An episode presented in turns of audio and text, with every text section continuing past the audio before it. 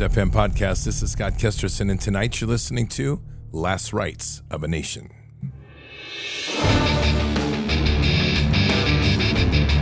This war is real. Fighting is everything. Even though I walk through the valley of the shadow of death, I will fear no evil. Tempt not the righteous man to draw his sword. Conviction righteousness, ruthlessness. To understand tolerance, you have to understand the line of intolerance. War is the teacher, soldiers are the students. They become the bards of war. Good evening, Patriots. And tonight is Tuesday, December 12th in the year 2023. We are really in quite a time right now when we're literally at the end of a nation. There's no question about it when we look at the whole spectrum of what's happened and what our politicians have come to represent, because they don't represent the people. They represent protecting the government so that it can continue to pursue the people and exploit the people at any cost. The sellout that we have of our government and institutions is beyond the pale. And their willingness to take bribes, to receive sex in exchange for favors, to live the life of pedophiles and sexual deviants and to do so in our, in our face. The idea that they are themselves, most of them, Satanists, and they do nothing about it, and that they want to see this country completely upended is sickening, and it deserves a response by the people that is so massive that it will never be forgotten in the history of man. Because there's that much at stake, and there's that much being stolen from us in a country that was designed to be a country, a model country under God for this entire nation and world to witness. So it's time that Americans start to realize the magnitude of what we're dealing with. And we are dealing with a lot. We are dealing with a betrayal of betrayals. And that includes every single agency. It includes every single congressman, every single senator. It includes the entire White House. And quite frankly, it includes almost every elite in this country. And I, I don't limit that to anybody. I don't limit that because they love to play games. They all want to have power, and none of them really seek to have the, the will of the people returned. Trump came in strong, and we thought he was strong. But when we look at the people that he put around him, I have to question his this, the wisdom of his leadership.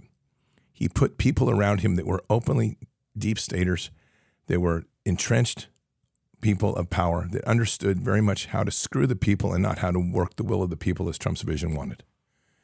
So you have to start asking the question, the hard questions that we need to ask. Who in leadership do we have that can step in and truly change, change and transform the system? And the answer, quite frankly, is no one on the docket right now, including RFK Jr. I'm not telling you that RFK Jr. doesn't have some good thoughts and good in- intentions, but he's again, he's surrounded by people of questionable character because there are people that are willing to compromise the principal values of a country that was built on Christian ethics.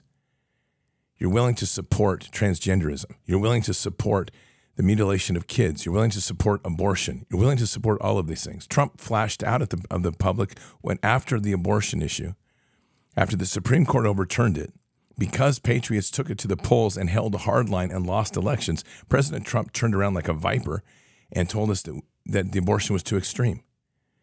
Every one of these politicians ends up in the same cesspool every single time. And the real question is how are we going to get back to where we need to be?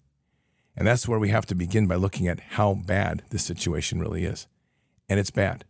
And Patriots, before we begin, I want to point out that right now, one of the ways that they are trying to control every single person is to change this economy and put everybody onto a digital currency. That digital currency is designed specifically to force you into working on their systems so that every single transaction you do is tracked and monitored and through the function of what they call a CBDC, they want to be able to control, monitor, and even limit your purchases. That's the principle of this next step because they know and they fear more than anything that every single person is going there are too many people I should say that are going to defy their rules. That is the World Economic Forum, this is the one world order concept. They are afraid people are not going to obey, they're going to they're going to defy. And so every one of those people has to become a criminal. But that's a lot of people. So it's easier to force people into a system where you have no control over your currency. Now, specifically, because this is where our response to Birch Gold comes in every single time, you need to take a look at your retirement accounts and how you're holding your holding your resources at home. Gold and silver are solid currencies that can be used in exchange and have been used infinitely. And gold and silver or precious metals backed IRAs and retirement accounts preserve your money as they try to shift everything over to the digital system. So text BARDS, B A R D S, to 989898. Again, BARDS, B A R D S, to 989898. From that, you'll receive an information packet. Read through it. You'll find a number in there. Call Birch Gold. Talk to them about your the opportunities and financial opportunities that they have. This includes taking an existing IRA or 401k and converting it to a precious metals retirement account, which will be at no cost to you. And in addition to that, you can take the same group and talk to them about gold and silver for your own holding. So give them a call. Text BARDS, B A R D S, to 989898. Again, BARDS, B A R D S, to 989898. Get the information packet, give them a call, set up appointment, and see what they can do for you. You won't be disappointed. They've been with us for well over a year, taking great care of Bards Nation. We are really in quite a time right now. And quite frankly, it's a situation that I'm going to pull today from an article that was posted in Zero Hedge called Last Rights The Death of American Liberty. It's based on a book by James Bovard. And so it starts out with a, principle of tyranny comes to Main Street, which I think we can all agree. Take a listen to some of these quotes. Americans today have the freedom to be fleeced, groped, wiretapped, injected, censored, injected, ticketed, disarmed, beaten, vilified, detained, and maybe shot by government agents. Politicians are hell bent on protecting citizens against everything except Uncle Sam. Is America becoming a cage keeper democracy where voters merely ratify the latest demolition of their rights and liberties? Sadly, that last comment is probably more true than anything. Because it's a it's working under the myth that we're the freest nation in the world. We're not right now, and it's something to consider that when that wall went up, one of the things that always crossed my mind is as they were putting up the wall, the question is, was that wall to keep them out or to keep us in? And let me say that again. Was that wall being put up on the southern border to keep us, to keep them out or to keep us in? You remember Pompeo brought everybody back all over the world? So it would be quite a while before Americans travel freely again. There's a lot of suggestions here that they knew that this was going to be an extreme lockdown and that they knew that part of this was going to be forcing people to stay within their borders and suffer the consequences of the hand of their own government. And this was a global attack that happened because these governments are all the same. And ours, unfortunately, is the hub of evil. Let me continue with some of these quotes from this article. We live in the world in which everything has been criminalized. On the Supreme Court Justice Neil Gorsuch there are now, listen to these numbers, there are more, now more than 5,200 separate federal, federal criminal offenses, a 36% increase since the 1990s, along with tens of thousands of state and local crimes. More laws mean more violators who can be harshly punished on a command, resulting in the arrests of more than 10 million Americans each year. Thanks to the Supreme Court, police can lock up anyone accused of every of even a very minor criminal offense, such as an unbuckled seatbelt. That's not freedom, and that's not what our founding fathers saw. That's not the, that is not the America that our founding fathers envisioned. And it goes on. The founding fathers saw property rights as the guardian of every other right. But today's politicians never lack a pretext for plundering private citizens. Despite being charged with no crime, half a million Americans have been robbed by government agents on the nation's sidewalks, highways, and airports in recent decades. Federal law enforcement officials have arbitrarily confiscated more property from Americans each year than all of the burglars steal nationwide. Let me read that again. Federal law enforcement agencies arbitrarily confiscate more property from Americans each year than all the burglars steal nationwide. The IRS pilfered more cash from private bank accounts because of alleged paperwork errors than the total looted by bank robbers nationwide. And when a bank robber loots the money, the bank gets reinsured, is, re, is assured and reassured, and it gets its money back. Federal bureaucrats blocked landowners from farming or building on a hundred million acres of their own property because of puddles, ditches, or other suspected wet spots. Police have killed more than 25,000 citizens since the turn of the century, but the federal government does not even bother compiling a body count. SWAT teams use battering rams and flashbang grenades to attack 50,000 homes a year, routinely terrorizing people suspected of dastardly crimes like spraying graffiti or running poker games. Cops in many cities have been caught planning planting guns on hapless targets, while corrupt police labs fabricated tens of thousands of bogus drug convictions. Police unions have more sway over government policy than anyone on the wrong end of the baton or taser. Despite perpetual promises of reform, more police use have brutalized private citizens still automatically receive legal immunity. Federal Judge Don Willett described the constitutional free zone courts created where individuals whose constitutional rights are violated at the hands of federal officers are essentially remedyless. This is a tyranny. And this is where we are currently living. And this is the world that we say America. That's like America with a K, because that's the communist America. And we know the gun owners have of the leadest targets of terror because they're the fastest growing criminal class, thanks to the BATF, thanks to Congress, thanks to state legislatures. And let's be clear every one of these state fools has bodyguards with that have license to kill. Every one of these state fools are taking money or graft from somebody, or I should say, and or getting sexual favors from children or other things so that they can continue to have their sexual perversion satisfied while they pass laws against the people. The CCP money is flowing into this country radically. Oregon today, there was a big interview today on Lars Larson, where just in my county, in fact, there's a dirtbag in my county that has been working with his son, who has a shell company, who's been receiving money from the CCP to put windmills off our coast, even though the county said no. Now, I have my own feelings on what should happen to people like that. That's probably not appropriate to speak on air, but there has to be a level of accountability, and it's up to we, the people, to start doing it because these people are getting away with absolute murder right now. I mean, let's just consider the COVID pandemic and consider how every one of our politicians exploited that. They forbid activities, they forbid going to church, they forbid, forbid even buying garden seed. Think about that. And don't forget those things either. They were doing everything they can to make sure that people would not have the ability to build sustenance and build independence. All of this during COVID con. Tens of thousands of drivers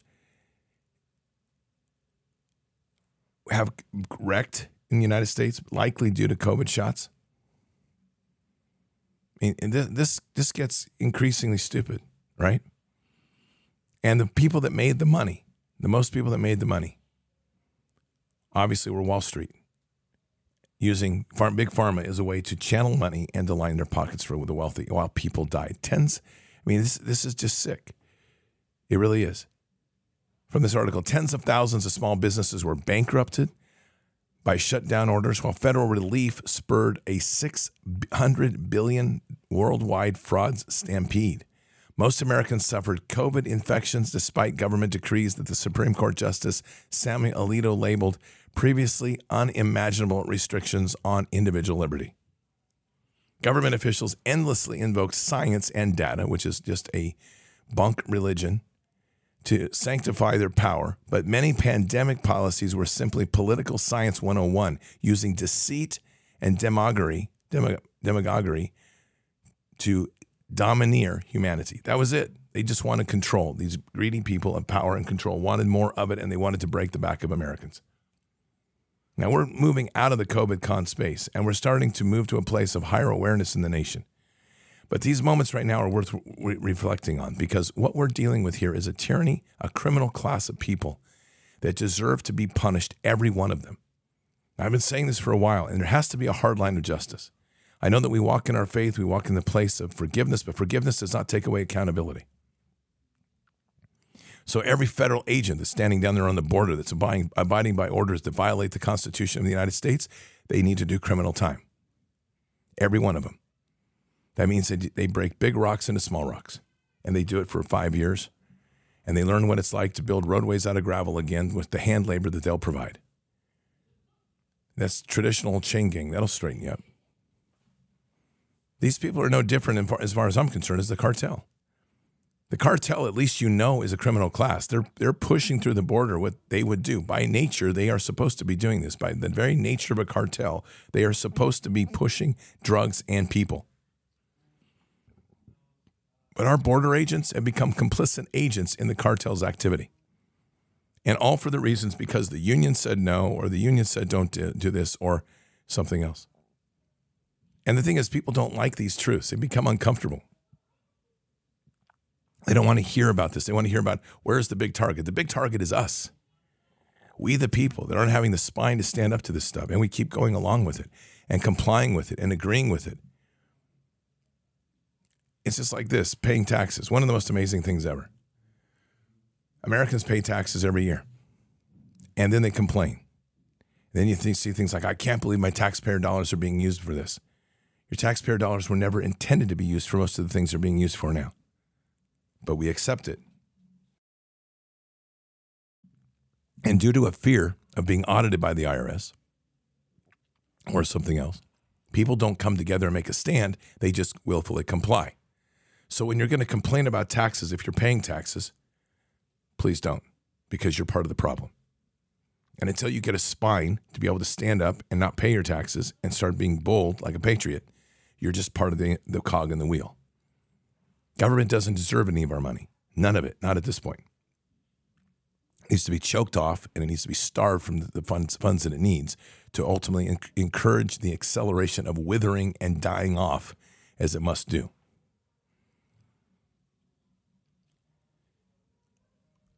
So let's continue with some of these points they bring up. Government decrees are blighting more lives than ever before. Vague laws convert bureaucrats into czars who dictate as they please. More than a thousand occupations have been closed to anyone who fails to kowtow to absurd state licensing requirements, from fortune tellers in Massachusetts to anyone rubbing feet in Arizona, in other words, foot masseur. Tens of thousands of drivers have been injured and hundreds killed thanks to a red light traffic ticket cameras notoriously uh, cameras notorious for multiplying collisions. The Equal Employment Opportunity Commission made it a federal crime to refuse to hire ex convicts. The Americans with Disabilities Act have spurred half a million discrimination lawsuits, including the narcoleptics who fell asleep on the job and by a deaf guy outraged about missing captions on, a, on porn videos. Yeah, let me read that last one. Literally, the American, the ADA, American Disabilities Acts, have spurred a half a million discrimination lawsuits. This one's a big one, including a deaf guy outraged about missing captions on porn videos. How far we have fallen as a nation. Of course, we know the thing about school children, they're being sacrificed to the altar of Baal. And that's simply by process of incorporating social justice It's the process of forcing them into the woke culture. It's the process that unions have more control over the schools than anybody else. And we're sitting complacently by. And it's disturbing. Truly is disturbing. And the question we have to keep asking is why? And we're going to get to that in a minute. Now, we know the First Amendment is basically becoming a historic relic this, here's one. Federal Judge Terry Doughty recently condemned the Biden administration for potentially the most massive attack against free speech in the United States history. That verdict was ratified on September 2023 by a federal appeals court ruling, uh, ruling slamming the White House and federal agencies for actions that resulted in suppressing millions of protected free speech postings by American citizens. Federal agencies um, it goes on to say, have become the ministry of truth, according to the court rulings. Censorship converts citizens into captives. Federal censorship tainted the 2022 and 2020 elections, suppressing tens of millions of tweets, YouTube videos, and Facebook posts from conservatives and Republicans. White House officials have ordered Facebook to delete numerous memes, including a parody of a future television ad did you or or a, a loved one take the COVID vaccine, you may you may be entitled. This is insane. And the co- the cooperation between government and private, which is the private, you're going to hear this public private partnership, is all about destroying the Constitution. Big tech has become one of the biggest cancers in our time. Every single one of those people in big tech needs a short stint in jail. It'll help him out. I mean, I might say jail. It's like public service, like hard public service. Teach them truly that you don't change the world by an app. You change the world by doing. So I'm thinking like take every tech employee and mandate that they all have to work with the elderly and the orphans and the children of broken homes.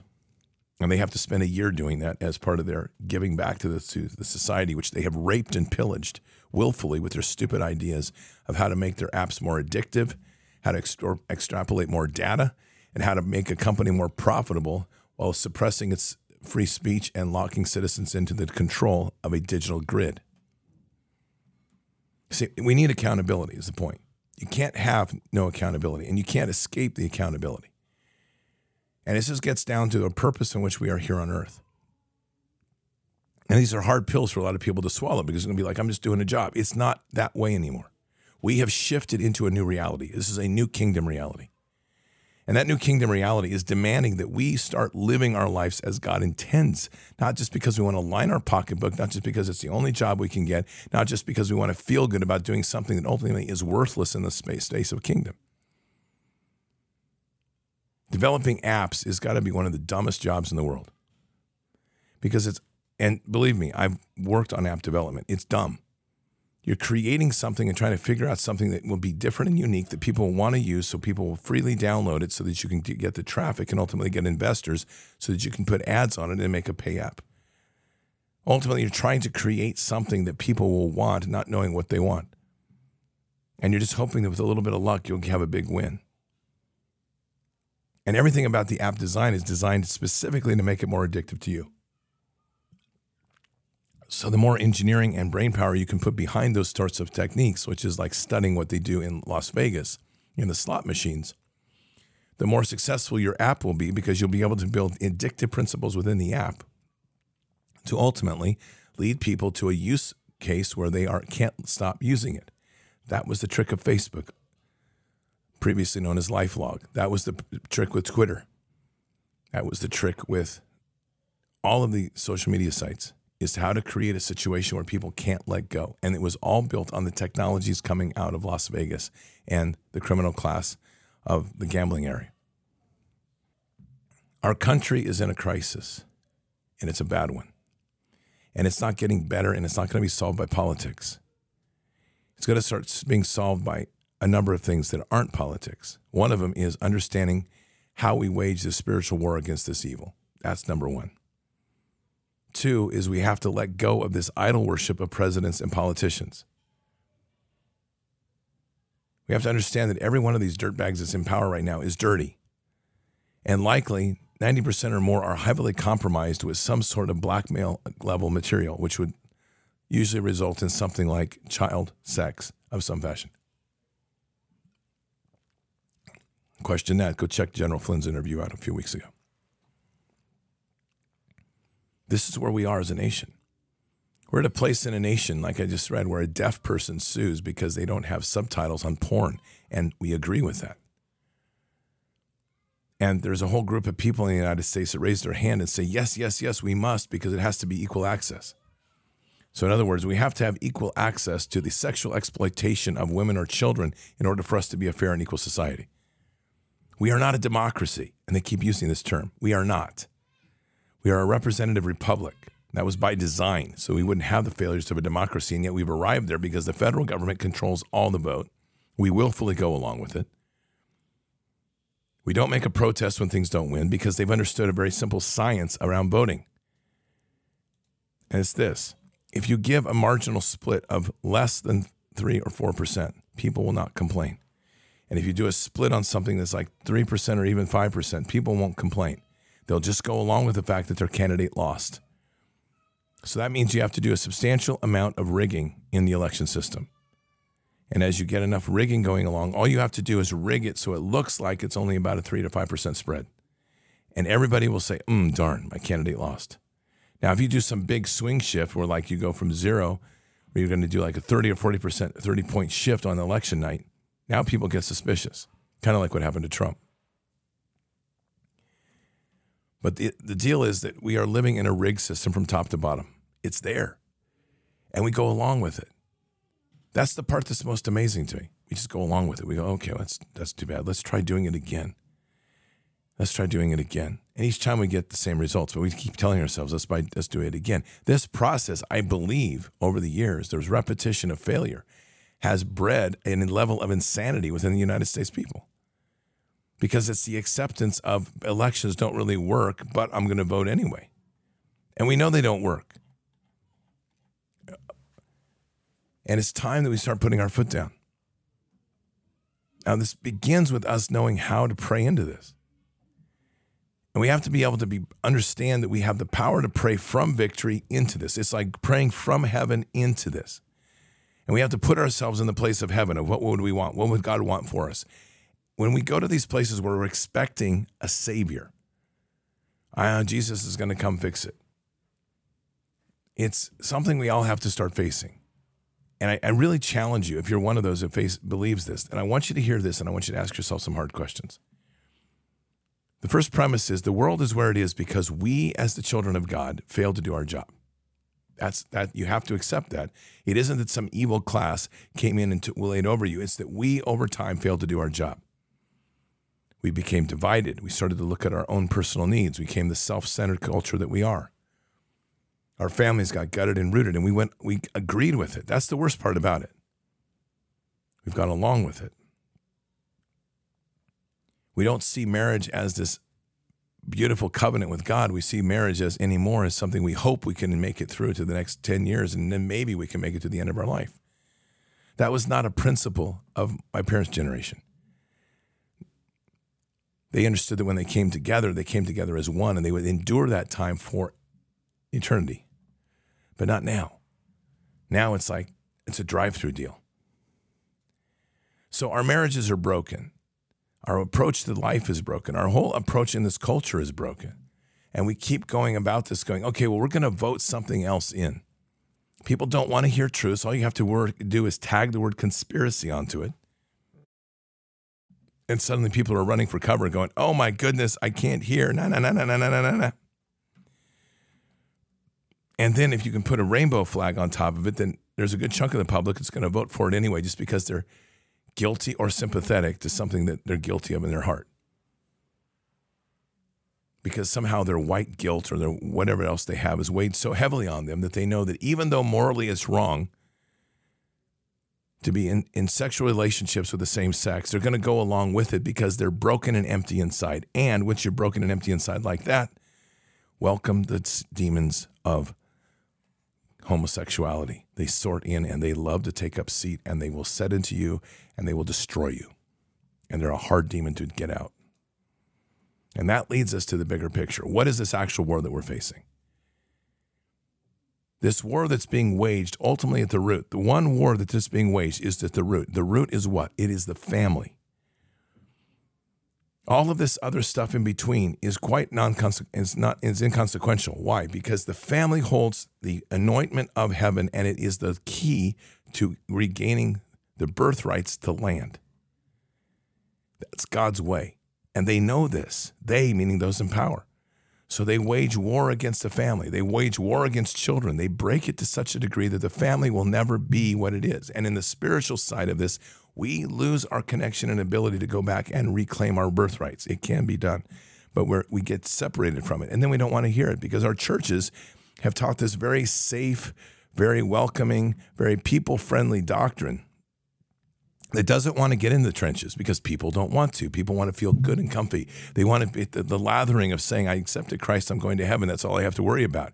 And make sure I include my, my double latte when I go to church. It's at the coffee bar outside so I can sit in the pews and sip it all day and make myself feel good with a caffeine boost as my skinny jean pastor tells me some other part of the, the gospel that I'm going to get. And that's the only time I'm going to read the Bible is when I'm sitting in my pew. There you go. Gosh darn it. I'm, the, the satanic cults are more dedicated to their God than we are to ours. And it's a sickening statement. These people get up early. They go through ritual things every single day. They're dedicated. They're focused. And then we go, God, that's unfair. They're coming at us. I swear.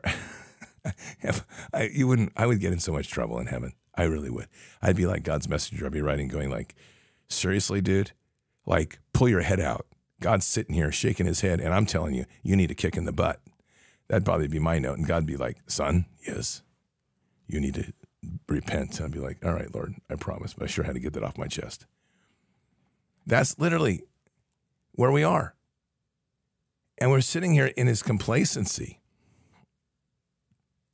as a world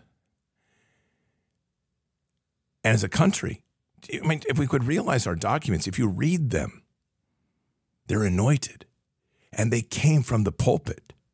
Do you know that the Declaration of Independence was written by sermons that were given in 1700s? In the early 1700s, that's where the Declaration of Independence came. All rights come from our Creator. That principle piece right there. And I love this, what they've done so well in this woke movement, how they've taken the word creator like they've taken the word love, and they've taken those things and they've so deeply corrupted them now. If you say creator, they're like, oh, yeah, that would be uh, Hindu, Hindi, or whatever God they're going to come up with. And it's like, no, it does not mean that at all. Or as Obama tried to tell us, that the Muslims were who founded America. I'm like, dude, like, I don't know what continent you floated, floated in on, but it sure wasn't ours. Go back to Kenya with your boyfriend, Michael.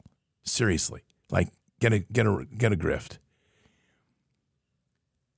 But that's what they like to do because once they pluralize the meaning of words, which, by the way, historically rooted, it goes back to Jacques Derrida from the 1960s, who did the deconstructionist, uh, deconstruction of language. And he's just a communist that's just figured out a way to screw people up even more by telling the words didn't mean what they're supposed to mean. We go into the history of words and he tears them all apart and shows the sexist nature of words, and all of a sudden everybody doesn't know what they're talking about anymore. It's literally that simple. It goes along with the war on family. Kinsey, by the way, if you didn't hear last night's Fishers of Men, do. We played the, the what's called Kinsey's Pedophiles. We played the whole documentary last night on the show. Fantastic audio story. Take a listen share it. It is incredible. That whole show last night is at the core of the war against family. And I'm not one that's going to be waving the optimistic flag about family either, because I see how small our families have become. And they're becoming small by our design, by our choice, when God is trying to bless us with big families. And we are losing that war on growth and population because we're retracting back while they're flooding in the immigrants to replace us.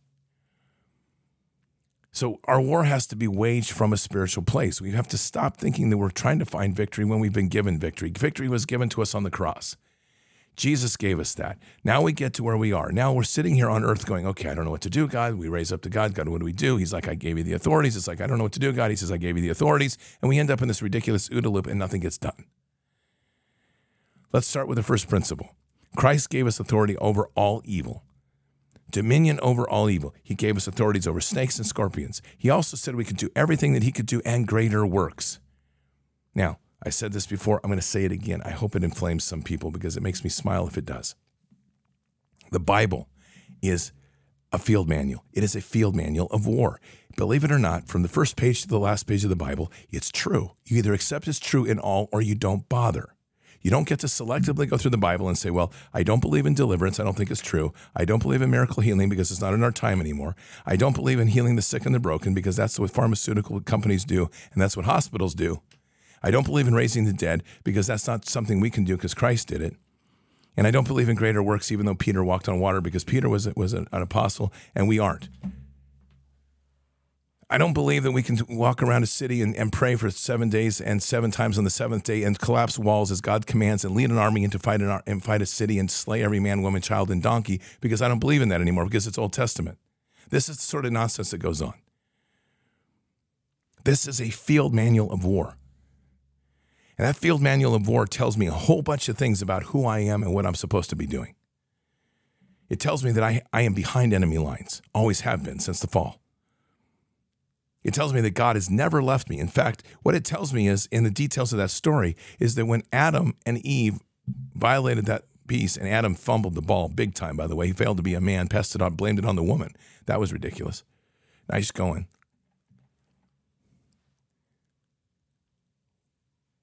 He, God didn't turn his back on them. God clothed them. God, God took care of them. And then he put them out of the garden. God never stopped loving us, never, ever stopped loving us. And unfortunately, once that happened, the, the, the powers that would be of, of, the, of the dark and evil started to take over man's heart and separate them from the woman, which we were supposed to be together like one rib. And we begin to fight with one another. We begin to seek each other in different ways. We don't find the anointed relationships we do. We date, we have sex, we try to figure out who's better in bed, and then we try to get married. That's literally what is where we are today. And we miss the anointing of what that most sacred covenant is, which is the anointing of God has somebody for us and, and there is somebody there for us, and we find them, we, we court them, and then we finally marry them. Yes, speaking from failure, I can speak into truth. And I know somebody will say to me, they'll be like, "You have you only speak from failure. You have no right to speak about what's right." I would disagree. Disagree with every person, and I would tell you, I probably have more experience in what's right than most people because I have parents who have been married for 62 years in a good marriage, and I had an amazing father and amazing mother. But by the way, just to highlight this point, my dad was one exemplar in what dads should be. In all the years of my schooling, he never missed a single event I had in, in high school, never once. He would tell his clients the same thing all the time My sons come first. Now, I challenge every father to meet that standard. So, we are in a place right now where we have to start taking some deep reflections on what it's going to take to get this world back. And that means we've been given the authorities to take it back. This, this evil is the biggest psyop ever going is Satan has told us that he's more powerful than God. He's more powerful than our Father. And I sit and I shake my head and I'm going, how did that happen? I, am always, this is how I see, this is literally how I see Satan. I see him like a skinny Bill Gates with big glasses, big bottle thick glasses, sitting in a corner laughing like the man behind the curtain in Wizard of Oz but that he's got all these avatars ahead of him that makes him look like big fiery dragons and big in this. And this guy is like a skinny jean, spineless wimp that manages to control the information well enough that has managed to convince us that he's more powerful than God. And of course, to do that, you have to build big, ugly pictures. You have to build Baphomet, and you have to build Baal, and you have to build the, the great Satan. You have to get all these evil horns and red and fire and and uh, what what is up and what is down. You know, all this garbage going on, and you got to build this. You have to build gargoyles, and you have to do all these things to make people afraid. And then people say, "Oh my goodness, he's bad, he's evil. I'm afraid." In the meantime, God's like, hey, folks, 365 times in the Bible, I'm telling you, fear not. I've got this. Just stand with me. And we're like, oh, yes, but Lord, Satan is taking everything away. Satan is forcing me to walk my child to the altar of Baal and have his genitals cut off because the psychiatrist said that that's the only way my child will adapt and be happy. Help me, Lord. This is the nonsense in which we live. and we have to overcome it. And it is overcome by a remnant. A remnant that has the commitment, the belief, the strength to reach in and say, I am going to put myself in the space of kingdom, the third heaven, and I'm going to focus myself on bringing in those authorities and that glory into this world, the first heaven. And I am going to pray into this. And I am going to pour into this and make heaven come to earth. And I'm going to walk in this place with the anointments that are given to me. I'm going to pray into Jesus. I'm going to walk as Jesus walked.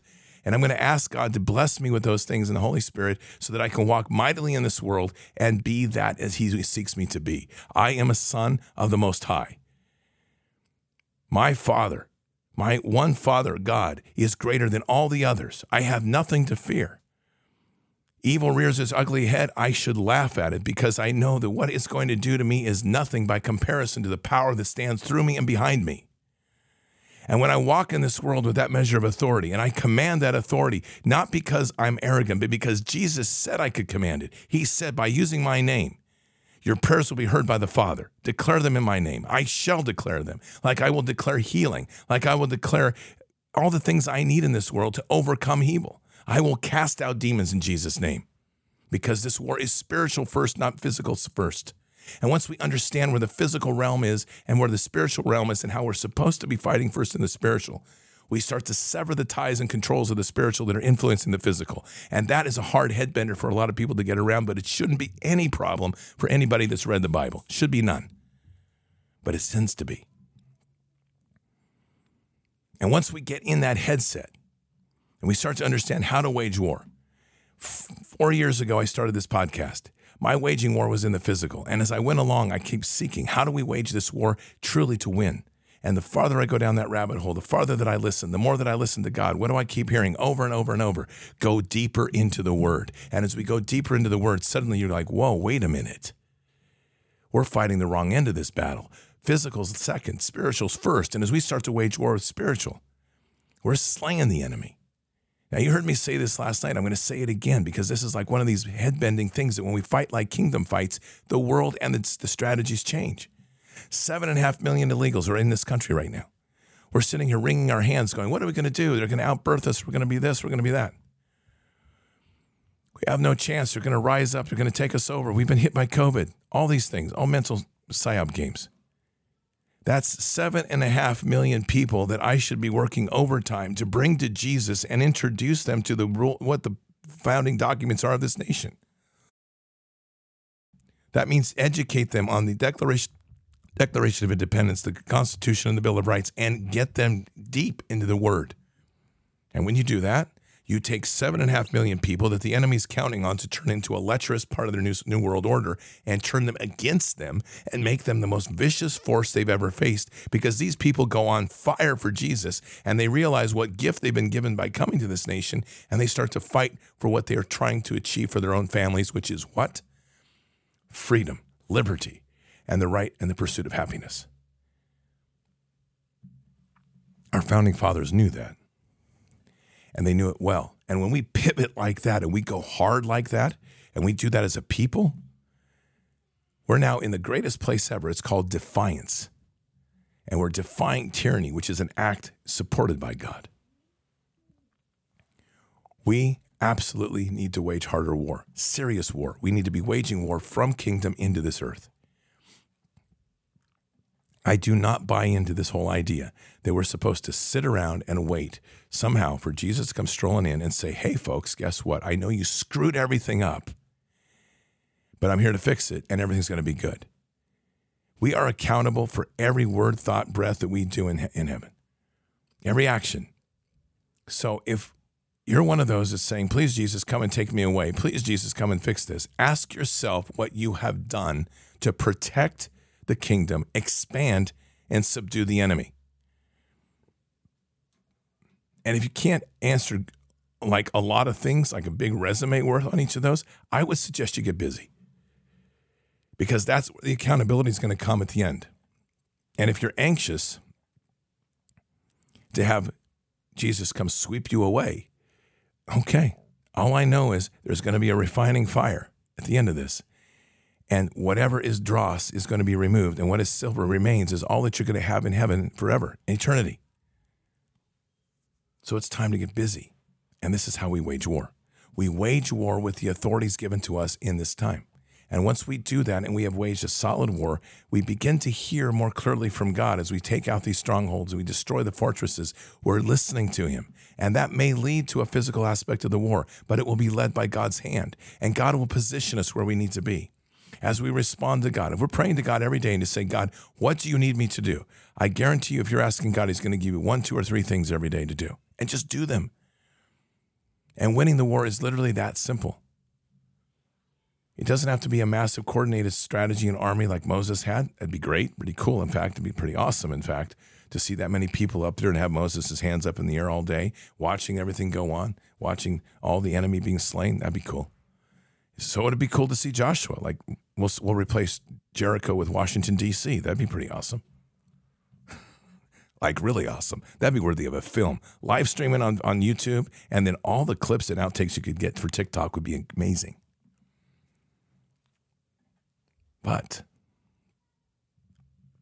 but, all we have to do in a simple way every day is pray to the Lord and say, Father God, give me the taskings for my day and listen to what He wants you to do. And each day, as we do those taskings, we begin to wage war. And we are waging war because we are in kingdom's army. And as we wage war into this and we wage war seriously, you take three things each person does and you multiply that by, oh, let's say like 100 million people. That's 300 million tasks each day that are getting accomplished for God against 330 million total population. So a third of the population is obedient to God and simply going along and saying, What are my three things each day? That's 300 million actions each day against the enemy. And I will tell you, there's no enemy that can withstand that sort of onslaught, none whatsoever. And it is the small things. It's giving somebody a hug. It's talking about Jesus to somebody else. It's bringing somebody to Christ. It's baptizing somebody. It's doing a good thing like helping somebody out of their car when they can't walk very well. It's reaching somebody in the homeless that's never heard of Christ and teaching them and bringing them to Christ. It's healing somebody. It's praying on them and seeing the miracles of a living God manifest as they are healed. It's raising the dead. It's literally, spiritually, and physically raising the dead. These are beyond our normal constructs because our minds have been so squeezed and narrowed down that we're told that none of this is possible. It doesn't happen anymore. That's garbage. And having now literally prayed for a man that was on his last breaths after taking a bottle of 151 and drugs in the in Church of Glad Tidings and praying for him, sobbing in tears and holding him, and having him come back not only to life, but sober, that's witnessing the miracle of God right before your very eyes and many more stories to follow. So it should be one of those most exhilarating points in our life. Most exhilarating moments in your life where every day you're getting up and you're walking with the power of the Holy Spirit. You're walking in this power of anointment where you're simply saying, God, lead me, light the fire of Holy Spirit within me. Let's go wage war. And waging war becomes fun because waging war is about saving souls. Waging war is about freeing people from the demonic. Waging war becomes healing the sick and healing the broken. Waging war is talking about speaking the word and sharing the gospel of Jesus Christ and watching people's lives transform. Waging war becomes doing the greater works, which I don't even know what those are half the time. But I know that they're there. And as we wage this war and we're in there fighting, we're winning every day and we feel those wins and we get exhilarated by those wins. And every single day we develop a higher level and order of love for one another. It's agape. And we get to the agape level of love that's so profound and so incredible that it has nothing to do with the flesh. It's this intrinsic love of binding in the body of Christ that unites us in such an amazing way that we stand together as one, shoulder to shoulder, facing this enemy. God's with us. We don't buckle. We fight and we destroy this enemy. And it's a ruthless fight because the enemy is cast out ultimately to the feet of Jesus to ultimately be cast to the lake of fire. And in the process, we're saving children, we're saving families, we're raising them up. And we're doing it all through the spiritual tools of warfare we've been given. And as we lean into the Holy Spirit and we listen to the wisdom given, we learn more about how to fight. We learn the methods. All we have to do is hear. We don't have to read books on it if you have time to. I'm not telling you don't read books, but all the knowledge we need is there. I want to close with this comment. Because I think it's worthy of remembering this. It's a good lesson I got from a four year old. And it was this he was, he's singing, he's anointed. This is Gabriel. And if you heard a door slam, the children are on full rampage right now, so it's all good. It's just the evening time. It's like feeding hour or something. So we are in a place where he's singing and he's really anointed. He's doing riffs, he's doing raps. He's, he's a four year old, right? And I said, So what about learning music? And he says, I don't need to learn music, Uncle Scott. Holy Spirit's teaching me everything I need to learn. And that is the wisdom of God right there, right there before us. So we need to lean in. We need to ask Holy Spirit for what we need. We need to trust in God to guide us and lead us. And when we get there, we find the greatest anointing of all. We find that we have the wisdom to fight and win because God's not going to let us lose. So, all this stuff that goes on in our country, the, de- the desolation of what was America, which is the painting picture of failure and, and demise, and which we're all going to have to live in the pit of hell because our politicians raped and pillaged the nation and we can't do anything. That's a defeatist loser's attitude that has been indoctrinated into too many people's minds to make them believe that there's no way out of this other than lock and load and take the guns. And I'm not buying that. I'm not buying that.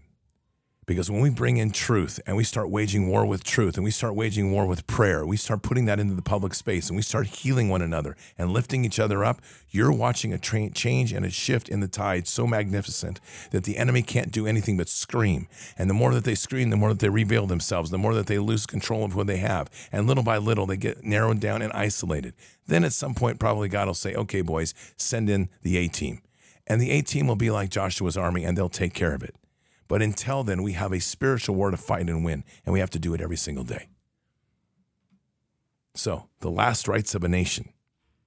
It was a nation that started on good footing, but now the nation is on a satanic footing. I will gladly give this nation its last rites. I will bury it because out of the resurrection of that will come a nation that's anointed, that will be the nation that our founding fathers intended. It'll be a nation blessed by our Father, a nation where this people work at the feet of our Father and who put government under ours. That is the nation I want to see. So I'll let this nation die. I'll help it, knowing that what we're going to bring up is the kingdom authority to bring, bring this nation up into the glory of heavens, that right here before us, and it's within our reach. We just have to believe and fight like the warriors of Christ that we are. Let's pray. Father God, I want to thank you for this time and this place in which we are and this time you have us here. This is an amazing time, a time where as we reach into the authorities given to us, we begin to realize the power and mightiness of kingdom that's in our very hands. So, Father, tonight my prayer is to let everybody feel that, to touch that in their hearts, to not doubt with what they face, but rather to be inspired by the challenges they look ahead because we know that you are with us in this fight to bang shields and rattle swords, and to know that what we're going to step into is victory. And we will march that victory, and we will slay this enemy, and we will cast this enemy out, and we will free those that are enslaved, and we will heal the sick and the broken. And we will cast out those demons and we will raise the dead and we will do greater works, Father. And we will most of all spread the gospel of Jesus Christ. And in so doing, Father, this mighty hour, we shall shake the world with the fundamental tools of war that you've given us, the authorities given to us by Jesus himself. Guide us and bless us. And we say these things in Christ's holy name. Amen. Oh, yeah, good times. They are good times. They're wonderful times. And times to stay focused and to truly wage a war like no other because we're expected to win. It's already been won, it's already been written. We just need to act it out. But it takes our authorities to do so. Patriots, keep your head up and your eyes forward. Never bow to evil. Never relent. Always press into the fight. God is with us. He'll never forsake us. And in the end, God always wins. But we are here in this time in this place for just such a time as this. We are at war. So walk boldly and fearlessly with Christ. Occupy the land. Expand the kingdom. Subdue the enemy. Mission forward. Patriots, I'll see you tonight for Fishers of Men. Until then or until the next time, God bless and out for now. We shall pay any price, bear any burden, meet any hardship, support any friend, oppose any foe to assure the survival and the success of liberty. Every thoughtful citizen who despairs of war and wishes to bring peace should begin by looking inward, by examining his own attitude towards the possibilities of peace. Too many of us think it is impossible. Too many think it is unreal. But that is a dangerous, defeatist belief. It leads to the conclusion that war is inevitable that mankind is doomed, that we are gripped by forces we cannot control. We need not accept that view. Our problems are man made. Therefore, they can be solved by man, and man can be as big as he wants. No problem of human destiny is beyond human beings.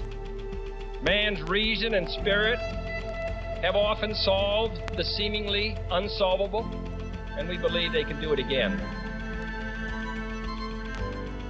Surely the opening vistas of space promise high costs and hardships, as well as high reward.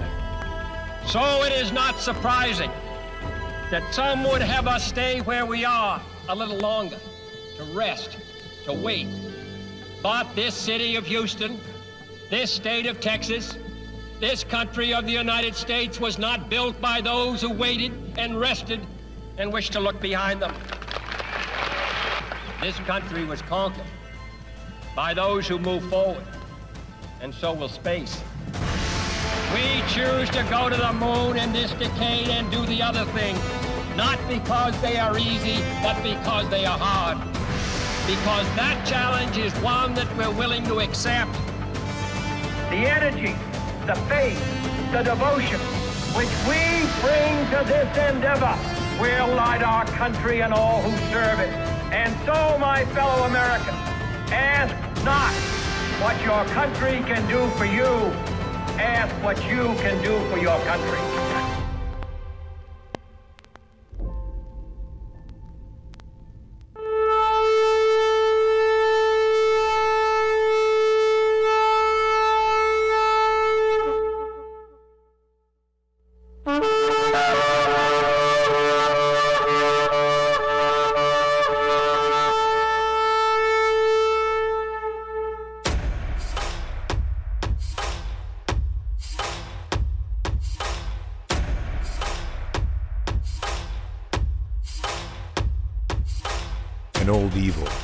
That has waited thousands of years to show its face. It has only one intent to destroy God's light and to enslave. It has no scruples. It has no rules but one to win at any cost. But we will never bow, for we are the remnant that will hold the line. This is war. We fight. Push. We climb. We never give in. We become the nightmare that evil didn't know could exist. We pray. We stand.